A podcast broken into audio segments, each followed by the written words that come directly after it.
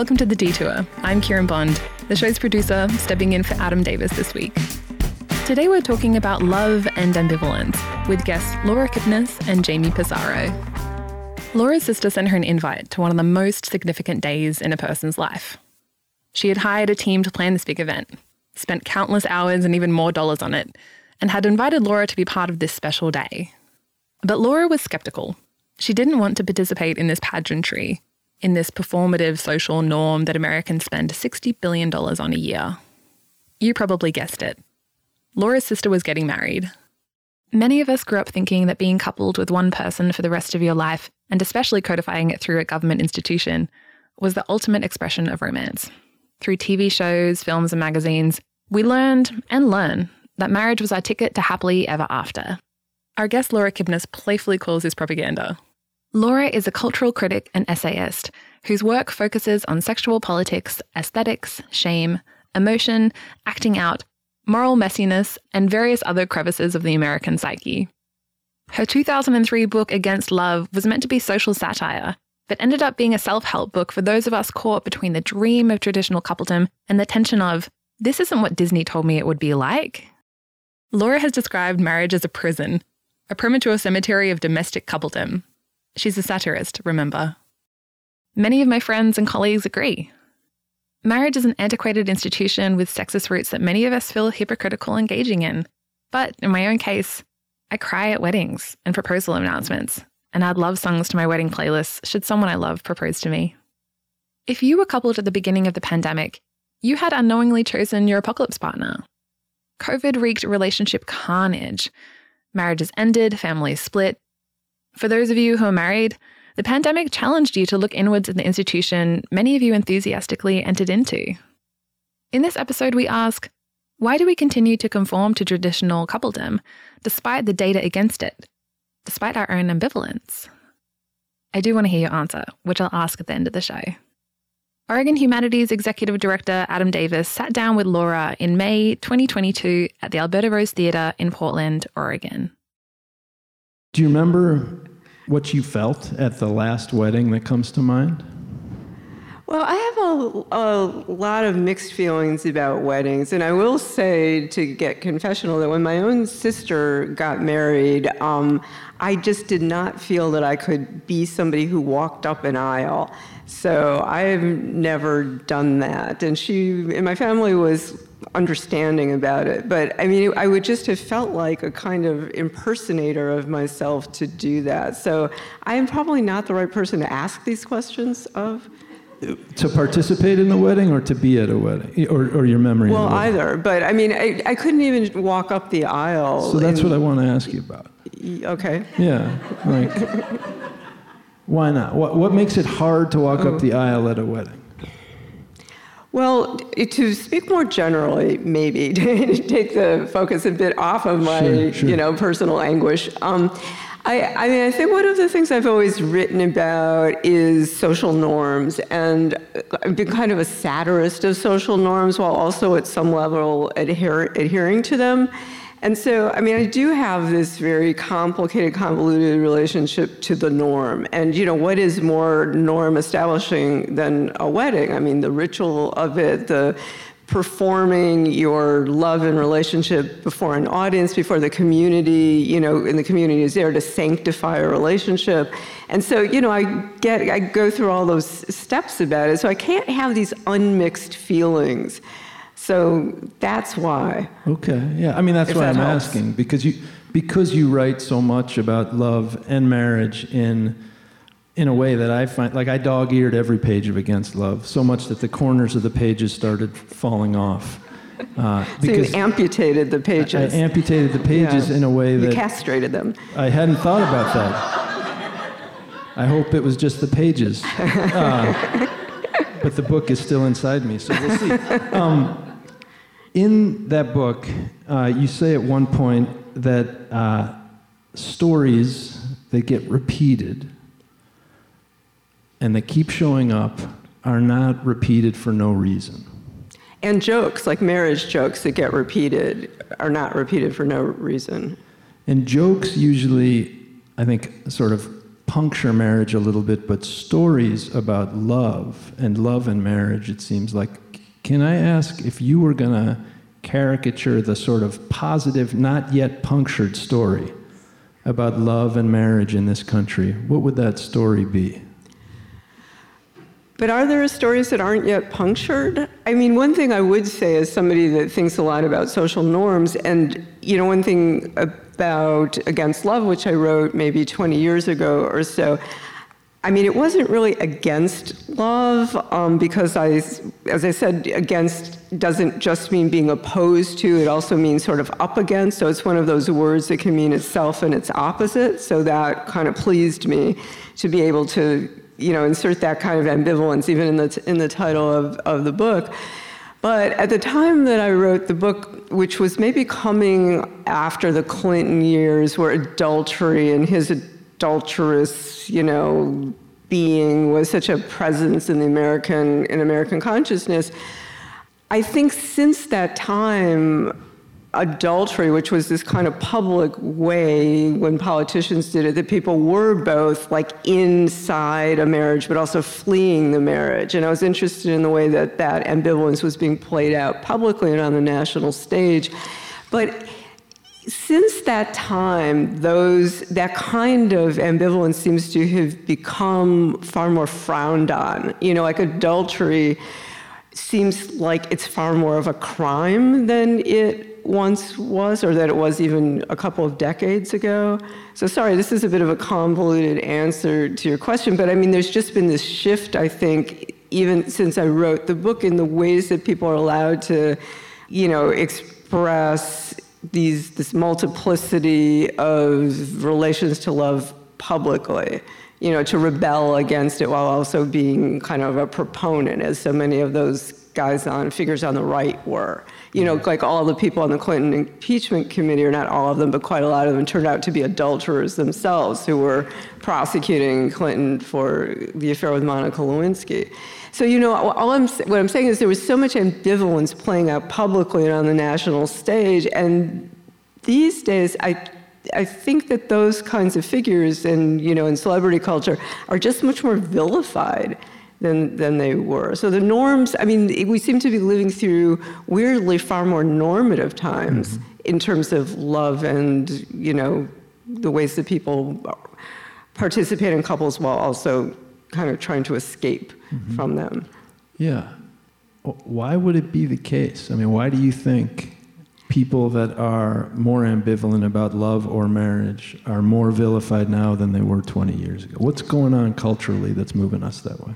There is, there is just this strain of cultural conservatism, and I mean, it certainly comes out in sexual mores. And, you know, probably the last decade, and certainly since Me Too, there's a way that that kind of sexuality, I think, gets coded as, you know, predatory.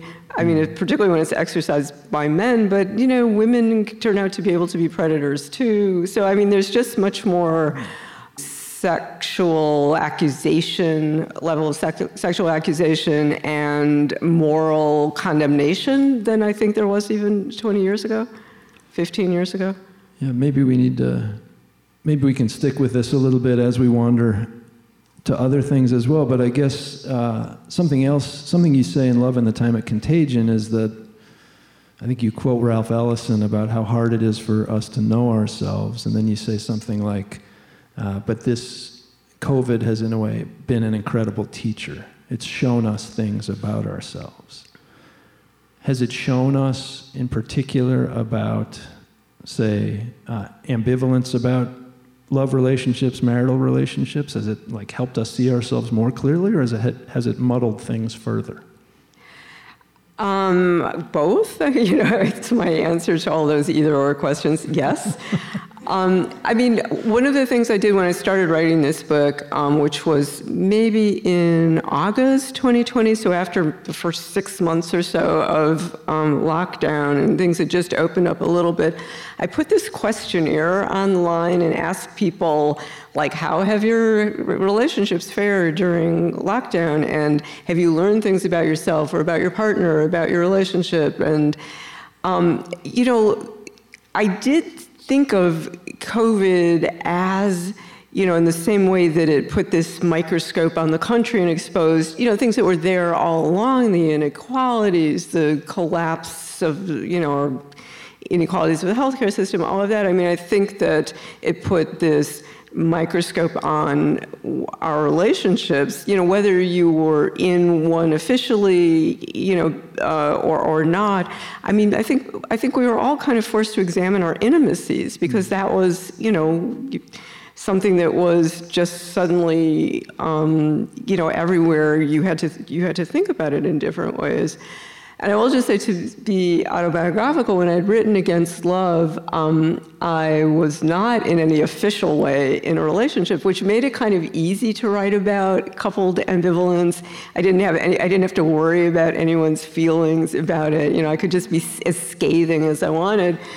This time around, I have been partnered, I mean, despite all of my ambivalence for about the last decade, and then was confined to a one bedroom Manhattan apartment for five months with this other person. We had lived separately our entire decade long relationship. So, I mean, there certainly was a lot that was exposed given the close confines, both, you know, little stuff like the gross stuff under the bathroom sink, but also, you know, the, the larger questions, you know, like how does this person respond to catastrophic events? And, and that was something, you know, and, and, and what I was interested in learning from people with this questionnaire is, you know, did, if, if you had known that the apocalypse was coming, was this the person you would have wanted to be, you know, face like the face the apocalypse with? Or did you learn things about the mate that you possibly knew but didn't want to admit to yourself or didn't want to tell yourself? You know, so I think there was, and people were very, I think, um, interested in being handed the opportunity to have to reflect on, you know, in these answers about what their lives had been in, you know, over six or so months. And, and the answers were really kind of eloquent and, and moving in a lot of cases.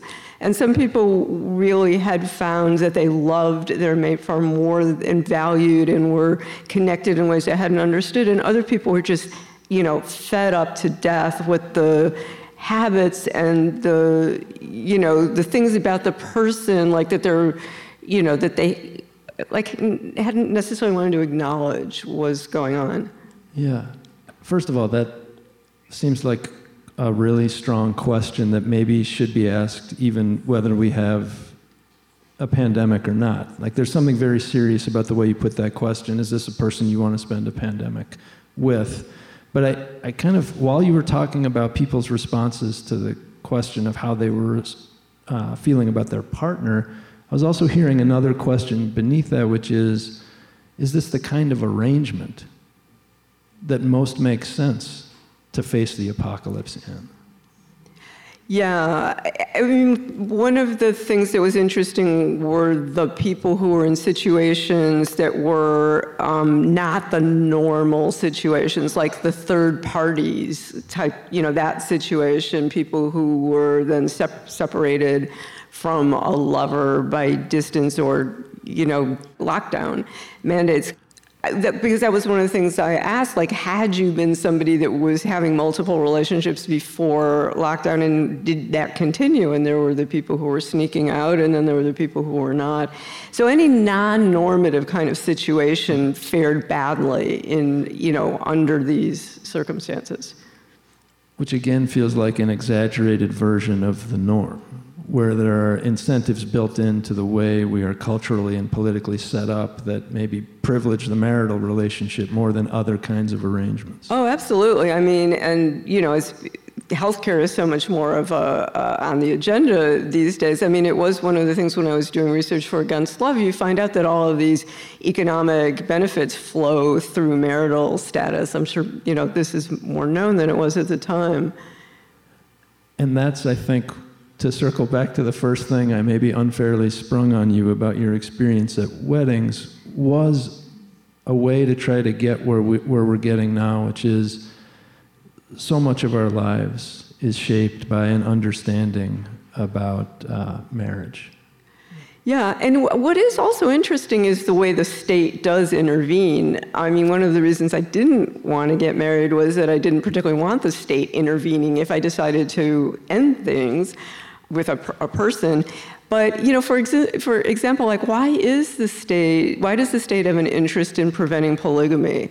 You know, or multiple marriages. You know, so you start to if you kind of bore down a little into these norms, you start to see that the way, you know, the things we think of as, you know, well, this is how it should be, were established at a certain point. But, you know, why is it in the state's interest to promote marriage via these financial benefits? And, you know, but it is a way of regulating the population, for one thing, and in regulating things like inheritance and child raising. I mean, do you have, so that's the beginning of an answer. It's a way of regulating. Uh, why does the state intervene? Why, do, why does the state license marriages? What's your sense of why that happens in this country in the way that it does? I suppose it's partly the inherent Christian inheritance, you know, that we are a Christian nation despite saying that there's a separation of church and state. But, you know, there isn't really a separation of church and state when you look. And, you know, I'm not really a marriage historian. I'm a, you know, social satirist. So I just, you know, read some, some books about this stuff and, and done some speculating about it. But, I mean, all of these things that we take for granted, like um, the census or the way populations get enumerated, I mean, all started out as, as forms of social control, or like the way that the marriage ceremonies used to be informal um, or they were done by churches and then they got taken over by the state. I mean, part of it is the way the state um, needs to accrue authority and power to itself to establish itself as the prime kind of control over populations. So, you know, there's all, sorts of histories to this stuff. Yeah. And I love how you said, like, I'm not a historian, I'm a social satirist, so I'll only ask one more historical question, and it comes from a reference you make, and then I'll move purely in the satirical direction, okay. I hope. You say in Against Love that our nation begins in what is essentially a declaration of divorce, that the Declaration of Independence is essentially divorce papers being served, and that since then, we are anxious about what that means, that there is anxiety throughout. And I, I guess I'd love to hear a little more about that anxiety. um, well, everything to do with contracts, you know, again, it, it sort of is, it flows through this state, but um, there are histories of marriage that, and the historian Nancy Cott writes about this, that kind of liken citizenship to marriage, you know, like you are married to your country. So there are all these analogies about citizenship and the nation and marriage. But I was kind of thinking during the pandemic, uh, and lockdown, you know, that every couple is like its own little country, you know, with its own constitution and, you know, weird regulations and rules. And, uh, you know, it's, it's varied kinds of, you know, varied histories, varied civilizations. I think when it comes to this whole area, love, marriage, it seems to me you're very good at saying the things that many people won't say for better or worse. yeah, well, maybe I, I want to ask just a little bit about that, and this gets back to your uh, statement that you're a social satirist, and sort of why do you think it's important to look more closely at marriage and go, yeah, but but look at this. like, why is that a, a useful thing to do? Uh, I agree that it is, but I'm, you know, but I haven't written books about it, and they wouldn't be read if I did. Uh, why is that one of the things you're thinking so much about? I think I've been always a little interested or overly interested in hypocrisy. And in Against Love, I had this feeling, or you realize something after you've written the book and people talk about it, that there was always something about the elephant in the room subject that intrigued me. So, like in Against Love, one of the elephants was just the fact that um, with long longer longevity. You know, people were married for 30, 40, 50 years, and the question about whether sexual desire for one person actually persists over the course of a 30 or 40, 50 year marriage or does not. And I think it was an interesting question about Bill Clinton at that time. Like, well, let's let's hypothesize that here's this couple and they're together, or maybe they love each other, but perhaps they're not really having sex anymore. So is he, you know, are they both supposed to just kind of hang it up? Or can they have outside relationships? Well, the opinion of the country was that no, it, you know, it was absolutely illicit for him to have these other relationships. So, but anyway, the elephant in the room about fidelity and you know desire and longevity um, is kind of something everybody knows, knew, but you could only talk about at the level of jokes. And so I was doing a lot of reading of New Yorker cartoons about, you know, people being really fed up with their spouses and, you know, which had this kind of element of truth, which is that we think of intimacy with another person as this great thing, goal, thing we desire, but I mean, can you be too intimate with another person? Like, can you get to know somebody too well over the course of that many years or decades to the point that, I mean, if you know somebody that well, can you still desire them? I mean, some people would say, yes, of course you desire them more. But I think for many people, romance and the kind of desire that we think of and celebrate is often based on not and, and not knowing a person that well. So all of these things are kind of inimical, but yet we're supposed to build lives with people and you know persist for decades with them. Yeah, and and the we're supposed to is probably understated understated. All, the, all yeah. the ways we're told this is something we're supposed to do. Yeah, sure, and socially congratulated and then, you know, rewarded with things like health insurance. Yeah. And it seems like uh, it seems like it's good to ask about the things we're supposed to do. I think I heard a few things in both Love and the Time of Contagion and Against Love that feel like they're really live questions now. Um, if we're, if we're getting told in all these ways that we're supposed to uh, get married, stay married, be a certain way in marriage, um, like what cultural work is that doing? We talked, we talked a little bit about a kind of regulation before, but it feels like there's more to say.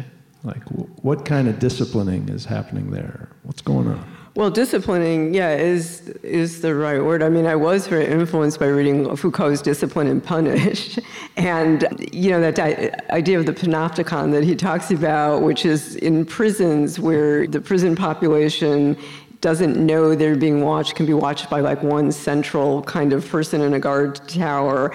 And I was sort of likening that to the forms of surveillance that happen within couples and, and marriages um, you know, the endless questions like where have you been? What time you know why why are you late? Um, who were you with? You know what's this number on your cell phone bill? And you know all, all of that kind of low level surveillance that happens to you know partly at the level of the couple i suppose to forestall or assuage the anxiety that somebody might stop loving you or leave you or be off doing something with someone else, you know, that would injure you.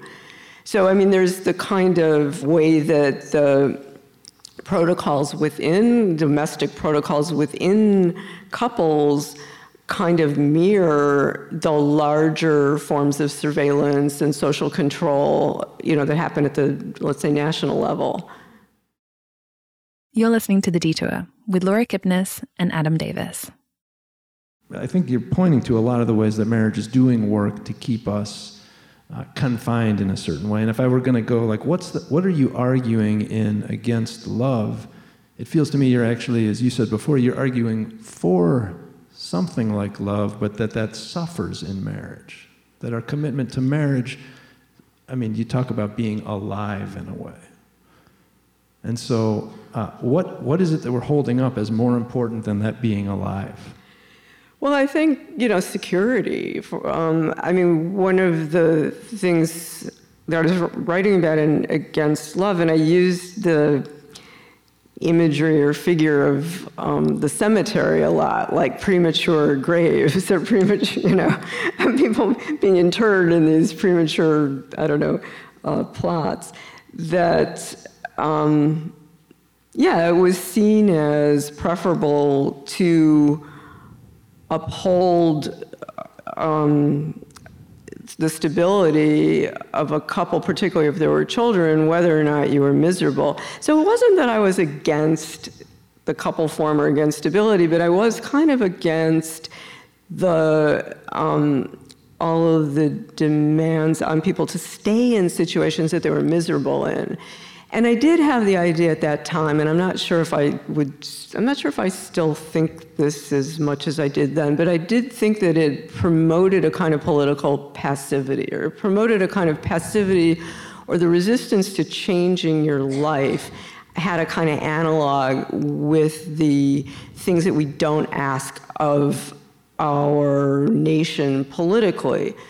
Um, so yeah, I was interested in the way this kind of stasis, this long-term, low-level misery that a lot of people were, you know, living in yeah, ha- had analogs with, you know, well, we know this country sucks. We know, you know, the conditions are unequal, unequal, you know, but well, we're not going to really question or change mm-hmm. anything. And I think that has, I mean, I think there's more social discontent mm-hmm. articulated now, you know, I mean, let's say since Occupy, maybe, than there was at that time. But it'd be interesting if there was more social discontent articulated and more vilification of people pushing against the norms of marriage. That would just be interesting if they were running in opposite directions. Can I give you back two sentences of yours, or at least parts of sentences from Against Love, because I think uh, I just want to read them out loud. Uh, one, okay. from about the middle of the book, and this is just on what you were just saying. The conditions of lovability are remarkably convergent with those of a cowed workforce and a docile electorate. Did you hear? So I'm going to hold on the second one. The second one's a little more profane. Uh, I'm going to just read it one more time, and then I wonder how it echoes for you now. The conditions of lovability are remarkably convergent with those of a cowed workforce and a docile electorate. How's that land these days? you know, like I say, I think that there is more articulation of discontent and anger about social conditions than there was when I was writing that, which was, I think, 2002 or 3, which seemed like a far more complacent moment. Mm. You know, those things have changed. And but one of the things I was going to say that's also changed, and to go back to the question of why it's harder to talk about gender than it was when I was writing this book, the female thing, I mean, there's, I think I was writing about a more binary model of gender, of male, female, which in the social roles kind of stereotypes, but stereotypes that we, you know, live. And I think the political, the politics of gender is sort of shifted now, and it's kind of not done to talk about binary but I still think there is far more binary gender and people steeped in living in those kinds of roles, you know, than maybe we are acknowledging. So I'll just say one more thing that, you know, one of the things I've, I've written about in other places is the ways that I think the version of feminism that is more operative at this moment has been one of the more kind of the more conservative strands of feminism, you know, like mainstream feminism, as opposed to like socialist feminism. Because you talked about socialist feminism, I want to step to the earlier quote. I said I was going to quote you twice. Here's the other one, and this is a, this is not a trigger warning, but there is profanity in this sentence. Uh, a citizenry who fucked in lieu of shopping would soon bring the entire economy to a standstill.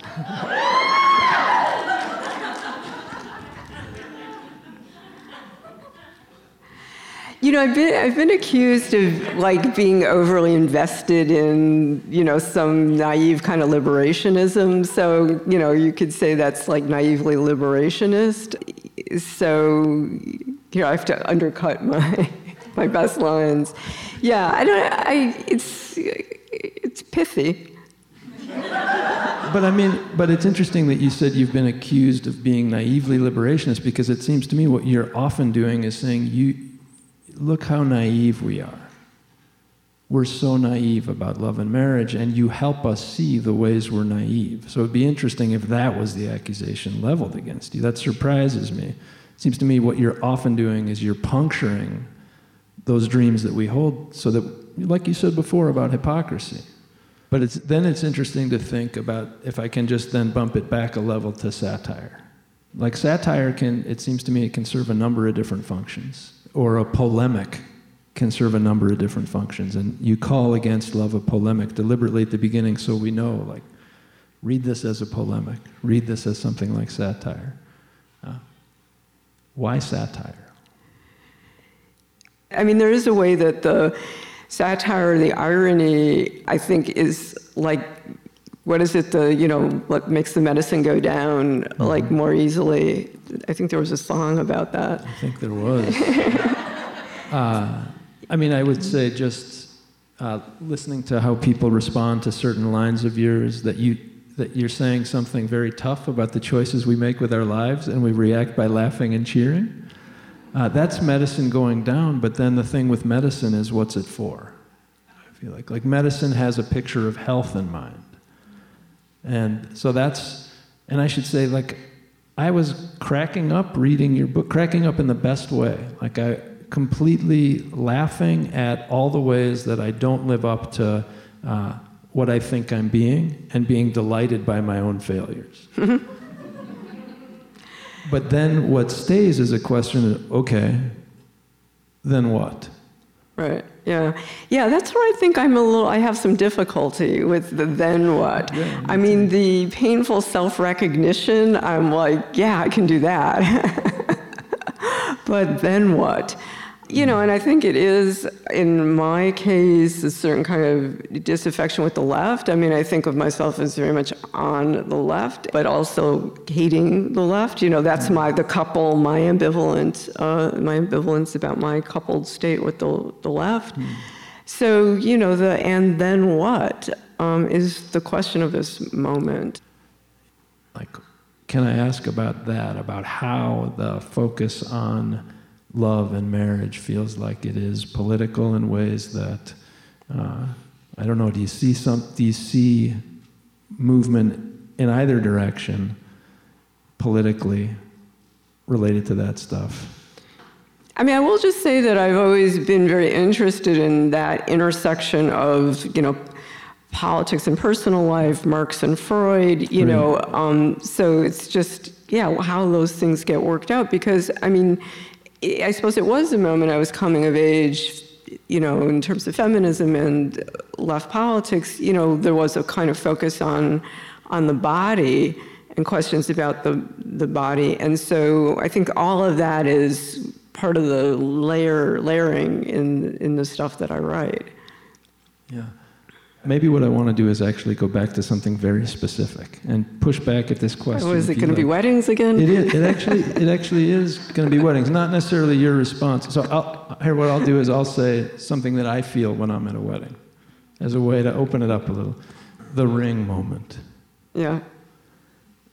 The ring moment feels just like a huge puzzle to me, it because it feels like everybody there uh, is watching this performative confinement, and we feel a, a kind of delight while we watch one person putting a ring on another person's finger. And the yoke around the neck.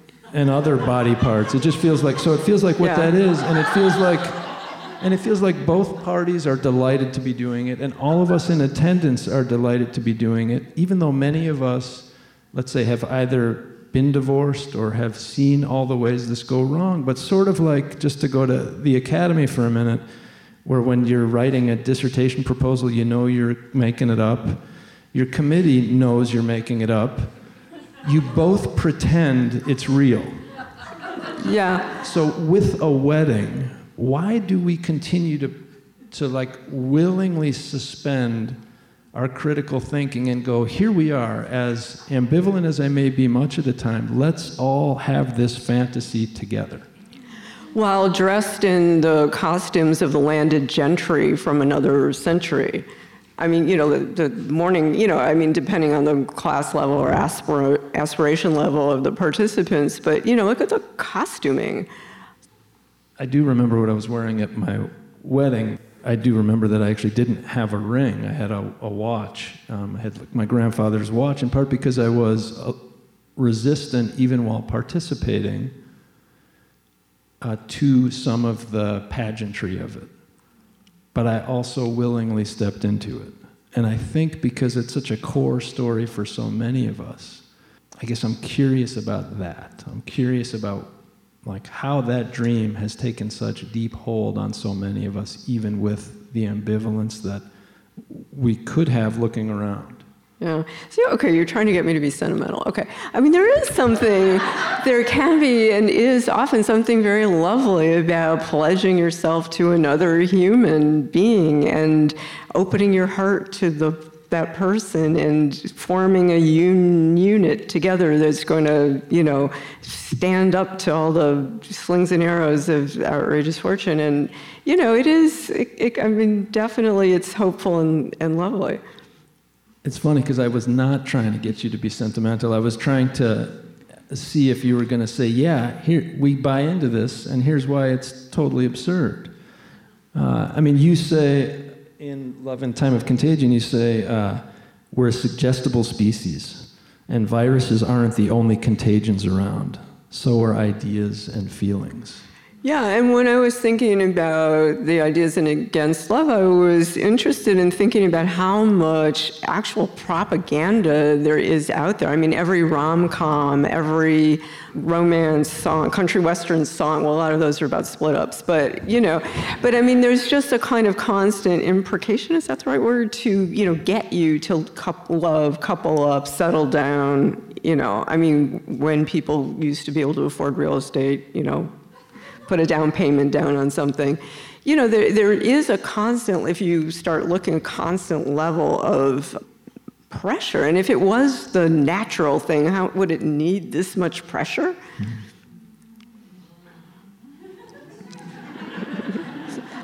Some recognition is happening. Do you think this country is particularly weird about this stuff? Or do you think we're just like everybody else? And if we're a little bit uniquely strange about it, do you have a sense of why?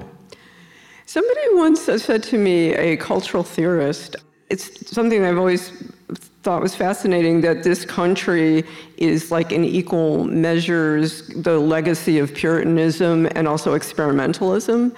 So, and I, you know, I do think there are those um, competing tendencies that are embedded in our history and probably in our yeah, in the culture and in the humor. I mean, there is something that can often be really weird and zany about America and its kind of humor. And, you know, you drive down the highway and there are those big hot dogs on the, you know, big like 50 foot hot dogs on the roads. You know, there's a strangeness to America and the landscape, um, but then also a lot of propriety at the same time. So it, it is, I mean, I suppose that's what is interesting about being uh, American and American is the all of that that competing history that is somehow roiling in there. Yeah, I don't know if it would be encouraging or discouraging to think that like we're we have a uniquely strange and maybe flawed relationship to marriage as a nation, or if it, it, felt more like, yeah, we're like all the other countries that try this thing. We too are screwed up in the same way. Uh, you know, maybe we could go back to, you know, as a country founded as a divorce, you know, it was yeah. a, a divorce decree, or the Declaration of Independence was an announcement about something. And, you know, one would like to think also independence of spirit and, you know, con- conceptual independence which is maybe the, the last thing that I'll ask before opening it up, and that is that I was surprised when you said that the, I, I liked it that the Declaration of Independence is actually a declaration of divorce. I, I had thought you were going to say, look at how important the Declaration of Independence is for us, and yet on the domestic level, dependence is the model that we continue to inscribe between two people over and over. And so, on the one hand, we love the idea of the rugged individualist. Yeah. And yet, like this morning, and I'm not making this up, this morning I was uh, happily using our new vacuum cleaner, and uh, I had a mask on because my wife had COVID, has COVID, it's just about gone, and I was imagining that I was going to be here tonight, and I was thinking, here I am at like nine in the morning on a work day, vacuuming with a mask on in my own home. What does this picture of marriage mean? What, what is the, you know, and it does feel like there's a kind of, this is not the rugged individualist right here. That's not the picture. Yeah. Uh, so maybe the, the way I put that, I said it was going to be a question. I'm quite far from a question now. Uh, maybe those two strains, the individualist strain and the strong push towards dependence domestically. How do you see those two working together? I mean, to be, you know, to sound like a patriot for a moment, I mean, there, I mean, there is, you know, um, you know, in, embedded in the history of America, and you know, I'm thinking of American literature and the kind of voice, and I've always been really interested in a certain kind of voice that's like a weird, zany, funny voice of people like Melville or Twain. The funniness and weirdness of this voice, you know, it does seem so distinctively kind of a product of, of all of those histories. I mean, so the rugged individualism also kind of comes out in a kind of tonality or tone that I I do think of it when I'm writing those voices. Mm-hmm. You know, one could say, yes, those have been male voices, but I've always been very intrigued with them. And also, I mean, that they are also all about the conflict between the rugged individualist or the frontier and, you know, the civilizing. Mm-hmm um, imperatives. And, you know, it's often been women that are supposed to play the role of the civilizer, mm-hmm. you know, and civilize that ruggedness and domesticate, you know, be the domesticator.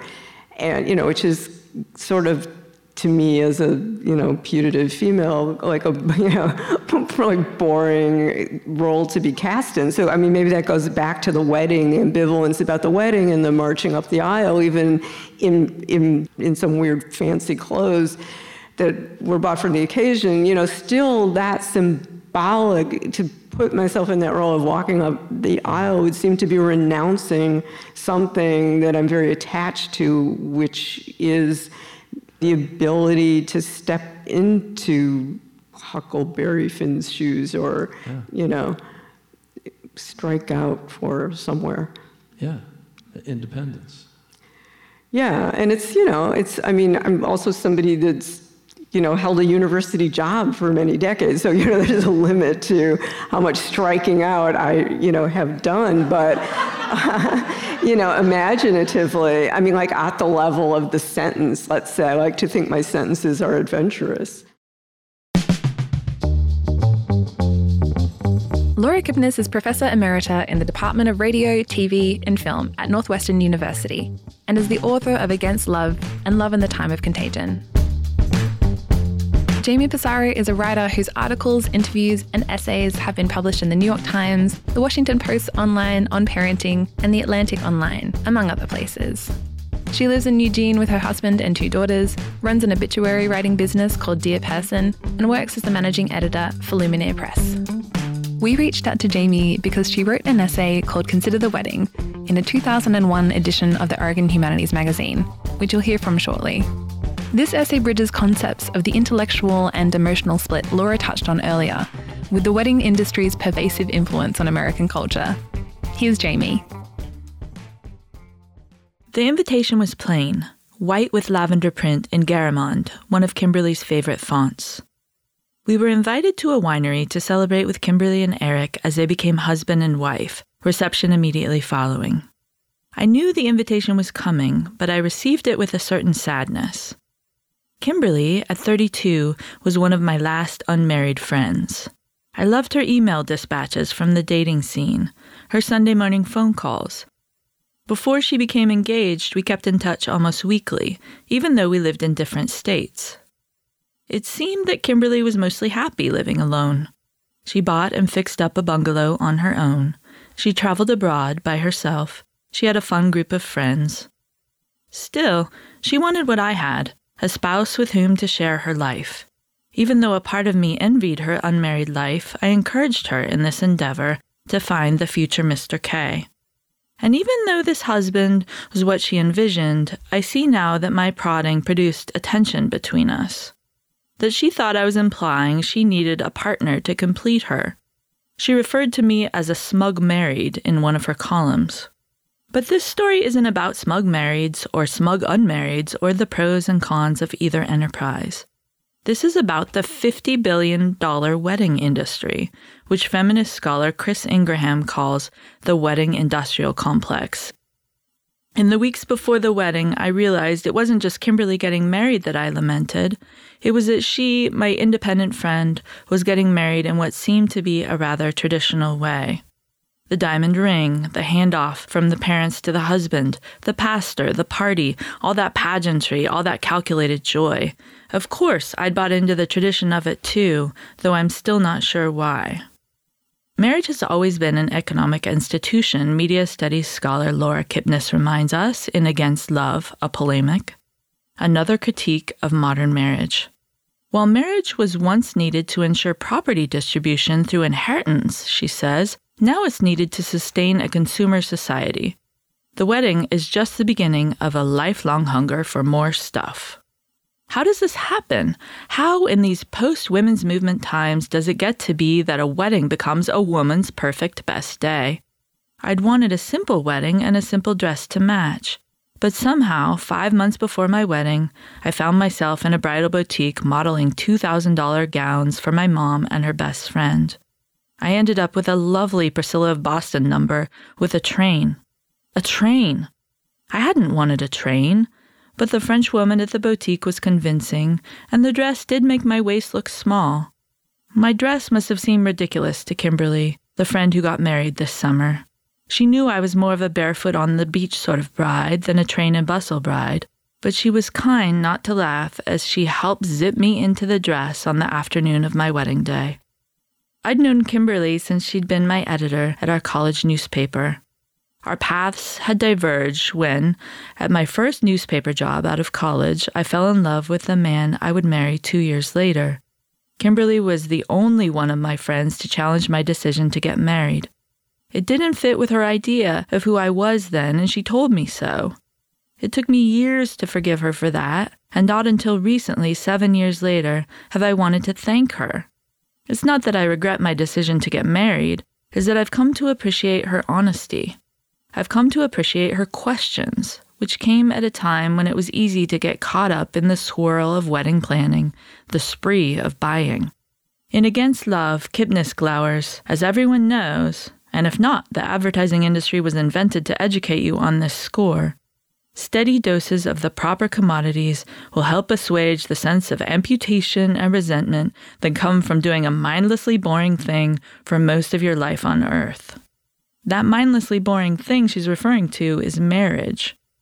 Kipnis employs a rather cynical view that marriage leaves most people wanting more, that the emptiness translates into rampant consumerism, antidepressant use, and often adultery. We've all heard the statistics Half of all marriages today end in divorce. A recent study from the National Marriage Project at Rutgers University found that 40% of married Americans don't describe themselves as very happy. So it's not surprising that some scholars link the self help industry to the wedding industry. But I have to admit that I had fun looking at the wedding magazines. And when I get my Sunday edition of the New York Times, one of the first sections I turn to is the wedding section. But to read Ingraham and then to engage in this wedding voyeurism is a bit like watching a PETA film and then going out for filet mignon. But Ingraham also explains the white wedding's mystique in American culture with a compelling personal anecdote. Watching video after video of wedding stories, there were times when I would feel my emotions and my intellect split apart. Tears would be streaming down my face as I empathized with the characters in a movie, while, at the same time, I would be taking notes critiquing heterosexual imagery. But how many women share Jellison's point of view? And so what? So what if a woman wants to have a fancy traditional wedding? To this, Jellison says, a woman who knows better but has a showbiz wedding sends out a dangerous political message to the rest of the world regarding such ideas as the role of wife being the most important one a woman can play. The wedding day being the one that eclipses all days and accomplishments in her life, etc. At the wedding ceremony, which took place outside the winery in a grove of trees, Kimberly walked through the grass on the arms of her parents, smiling big, laughing even her mom made the dress, and she looked herself, not all froofy or done up or swathed in white. I cried. I really did, and I'm not usually a wedding crier. The best part of the ceremony was the homily, which was given by a friend of Kimberly's from college, a Lutheran pastor named Katie McCallum. Will there be enough time for one another in the midst of busy jobs and schedules? Will there be enough money to go around? Will there be enough family and friends to support you? Will there be enough love when there is much to be forgiven? Will it be enough? It was such a bold and elegant question to pose at a wedding. I wonder, what if every couple planning a wedding started there with that idea? At Kimberly and Eric's wedding reception, we raised our glasses of sparkling wine in a toast. We ate homemade Norwegian cake. We swayed tipsily to the music from mixed CDs friends had made. We snuck away and decorated their getaway car with balloons and streamers. But what I'll remember most is the question. It's a question I like very much. A question I'd like to pose to Brides Magazine, to Vera Wang, to the peddlers of wedding insurance, should the unexpected happen, to Crate and Barrel, to the newly engaged, and to wedding planners everywhere. Will it be enough?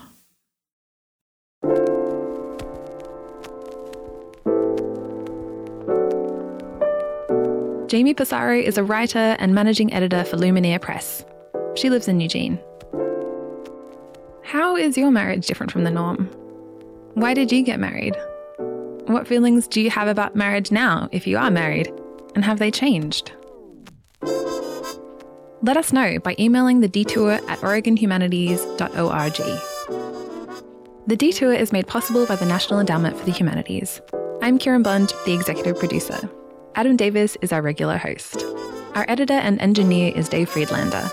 Our assistant producers are Alexandra Powell Bugden, Karina Brisky, and Ben Waterhouse. Thanks for being with us. See you next time.